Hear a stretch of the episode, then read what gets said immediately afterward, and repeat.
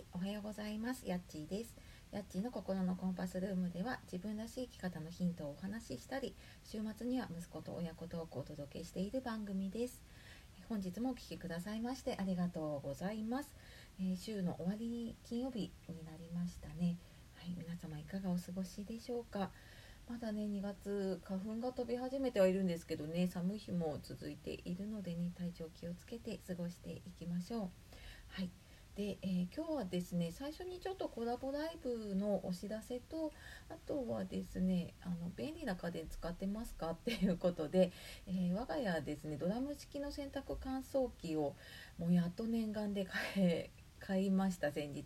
で、まあ、そこでねちょっとこう家事の時短への投資っていうのを考えてみたのでもうなんか時間がないなとかちょっと家事を効率よくしたいなって思ってる方にねちょっと役に立つかなと思ってはいちょっとお話をしたいと思います。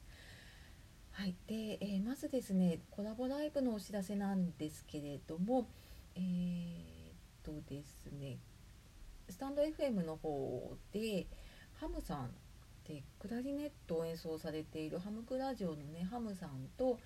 えー日時がですね3月2日火曜日の夜9時半、えー21時30分からですねまあそんなに多分長くはならないかもしれないんですけれどもで今回私の方のこのあの心のコンパスルームの方のチャンネルで、えやっていこうと思っています。でなんかハムさんとはね、まあ、フォロワーさんつながりなんですけれどもスタンド FM とツイッターかなでなんとなくね共通点が多いなとかあのなんか配信を聞いていてもなんか共感できる部分が多かったりしていて、まあ、その中でもね今回は子育てのことも共通しているのでねその辺りをお話しできたらと思っているので、えーよかったら遊びに来てください。はい、でですね、まあ、本題なんですけれども、まあ、あの便利な家電使ってますかっていうことで、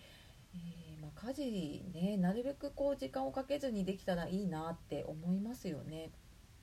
で私も今までなんか便利な家電、えーまあ、食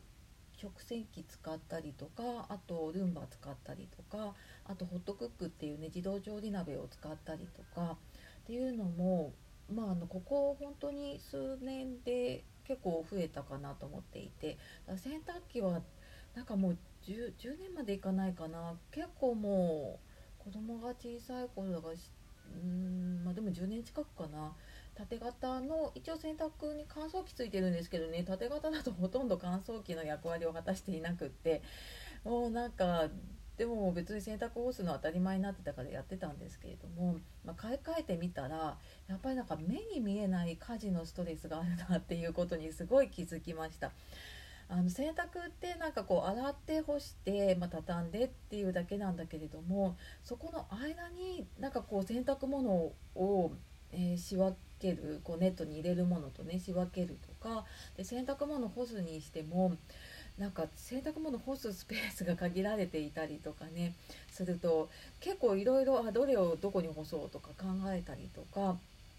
でやっぱり外に干すとね天気が気になったりとかなんか意外とそういうのであのストレスを抱えてたんだなっていうことに気がつきました。であとはもう一つ自分の中でやっぱりねこの家事はこういうふうにすべきとかね。まあ、これは全部そうだけれどもあの育児にしても仕事にしてもそうだけれども、うん、なんか洗濯は私はなんとなくずっと外に干してきてたので天気のいい日は外でこう日に当てて洗濯物を干すんだっていうふうにな んとなく思い込んでいたりとかあと料理とかもねやっぱ手作りがいいなってやっぱ親にそうやってね作ってもらったのもあってやっぱなんか手作りがいいなって思う反面でも自分は仕事もねしていきたいから、まあ、どこかでちょっと折り合いつけなきゃなっていうところはあるんですけれども。まあそんなね、えー、とことだったりとか、まあ、家事とか子育てっていうのはやっぱり女性とか母親がやるべきだっていうなんとなく自分の中のね思い込みがあってそういう便利なものに踏み出せなかったなっていうのは思ったんだけれどもでも本当にそうなのかなと思ってみるといや洗濯やっぱりこの時期花粉もつくしでなんかタオルとかドラム式の乾燥機って思った以上にふっかふかになるんですね。あれ感動しました本当に。っていうぐらいになるのでなんか使わないとか知らないであなんかあれはダメなんじゃないかって思うのはねやめようって今回また、はい、あの思い直しました。はい、でなんかそのね家事の自体の投資、まあ、やっぱりね金額も投資したりする分のリターンって何だろうなと思った時に一番はやっぱり時間ができるんですよね。なので、まあ、その分の時間をちょっとなんかなかなか時間が作れなかったちょっと運動したりとかねあのウォーキングとかしたいなと思いながらできなかったその時間に多分当てられるぐらいの時間は浮くなと思ったので、まあ、そっちに時間を使おうかなって思ってます。であとやっぱりそのストレスがなくなったことでの心の余裕ができたことですごくなんか家族に優しくできるっていうのかなうん、なんかもう洗濯もやって忙しいみたいなのでちょっとイライラしてたのが、うん、なんかちょっとこう余白ができたのかその分の余裕ができたかなと思います。であとはこれマイナスのリターンになるのかもしれないけどねやっぱお金が減りますよねその買った分で。でその分はやっぱり自分がねあの浪費してる分無駄に使ってる分がないかなっていうのの見直し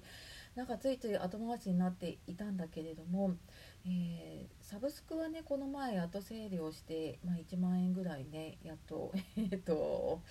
無駄なものに使ってたなっていうことに気づいてやめたんですけれどもあとちょっとスマホをねずっとやっぱり大手キャリアで使い続けているのであの、ね、楽天の1年間無料のうちに、えー、副回線で使う方法をね今ちょっと調べているのでなんかそういう風にしてちょっと軽くできたらいいななんて思ったりしています。はいなんかこんなのでねちょっとでも時間がないとか、まあ、家事の負担とかをね軽減できたらいいなと思っています。ね日々あの女性の方母親の方、まあ、皆さんそうですけどね大変だと思いますが頑張っていきましょう。はい、えー、今日も最後まで聞いてくださいましてありがとうございました。